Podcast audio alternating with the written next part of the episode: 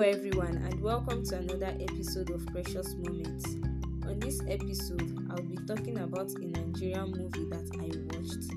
The title of the movie is Joba. Joba is a Yoruba word which means crowned king. The movie centers around a Christian couple named Lamidi and Oreofe, who, in their early stage of marriage, tried having a child but they could not. In their third year, Oreofe was so desperate to have a child that she decided to go for IVF, but the IVF was not successful. So she became depressed. She felt God was not answering her prayers. But then her husband, Lami, on the other hand, he had this strong faith in God that no matter what happens, his wife would get pregnant. He kept believing God's word, he kept believing God's promises. Meanwhile, he would have this dream where he would see Ore trying to put a child inside carton and he would collect the child from her and walk away. The dream kept reoccurring to the extent that Ore started having the same dream, and it was like all fingers were pointing to Lami that he's the cause of her barrenness. He kept praying, he kept trusting God. In the sixth day of their marriage, something tragic happened. Thieves visited their house and Ore was raped. Due to the rape, she got pregnant. And at that point, she was very traumatized. She felt, is this how God would answer her prayers? She was very sad. She tried killing herself. She tried getting rid of the baby.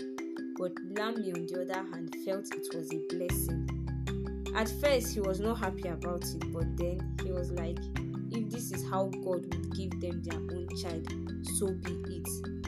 He kept believing God, he kept trusting God, and Ore gave birth to the child, and they named the child Jesu Joba, a baby girl. She was named Jesu Joba, which means Jesus is King. So when Jesu Joba grew, they discovered that the same allergies Lami had, that was the same allergies Joba had too. For instance, Lami was allergic to peanuts. Joba was also allergic to peanuts. Lami was allergic to cold water. Joba was allergic to cold water.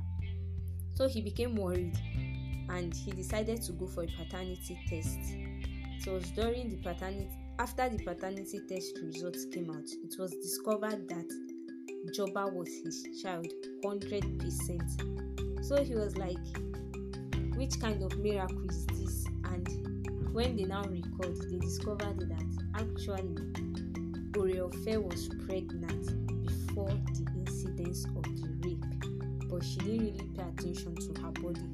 So the child that they thought was the product of rape was not actually a product of rape, but their own child. I feel the whole theme of the movie is faith in God.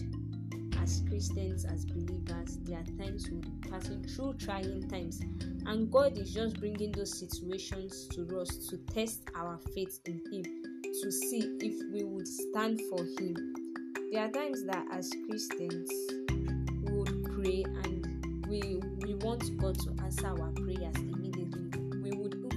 God the time, the date, the hour He would answer our prayers. And God in heaven would be like, My child, I will delay small. Let me see if you have faith in me. I feel that was what God was trying to do in their Lami's marriage. He was trying to see if they would have faith in him. And Lami actually had faith in God despite everything because they gave birth to Joba after seven years. Despite everything, Lami had this faith in God that no matter how it tarries, it will come. So also as Christians, we will be praying and it's like answers are not coming for us. No, sometimes the answer is right there, but God is just trying to test our faith to see if we would tarry in prayers, if we would have this faith in Him that He would answer.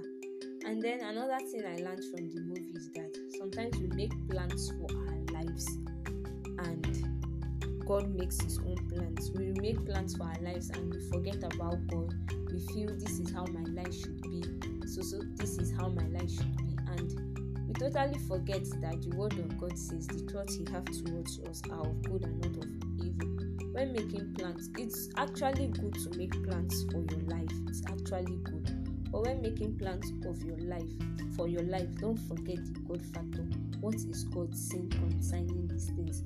Is this what God wants me to do? For instance, um, Ore that was so desperate to have a child, and in the third year of their marriage, she had to go for an IVF. I feel if they had consulted God first, if that was what God wanted them to do, maybe the IVF would have been successful. So there are times we just take our life into our hands as if we are the owner of our lives. We just take decisions without consulting God. No, we should actually what would God think? What is God plans towards my life? And then the final thing I would say I learned is that as Christians, life would not be all rosy every time. Life is not a and we, we do hear this saying, life is not a bed of roses. We don't expect things to be rosy. There are times God will try God will throw certain circumstances our way. God will put us in situations that He's just trying to see if the way we claim we love him or the way we claim we have faith in him. He's just trying to test our faith that period. And that was what he was trying to do then. He was just trying to test Lami and Oreofe's faith during that period. Uh, there's this popular saying faith is believing God and trusting the process. That is what faith is. I hope you enjoyed this episode. Thanks for listening. Stay blessed.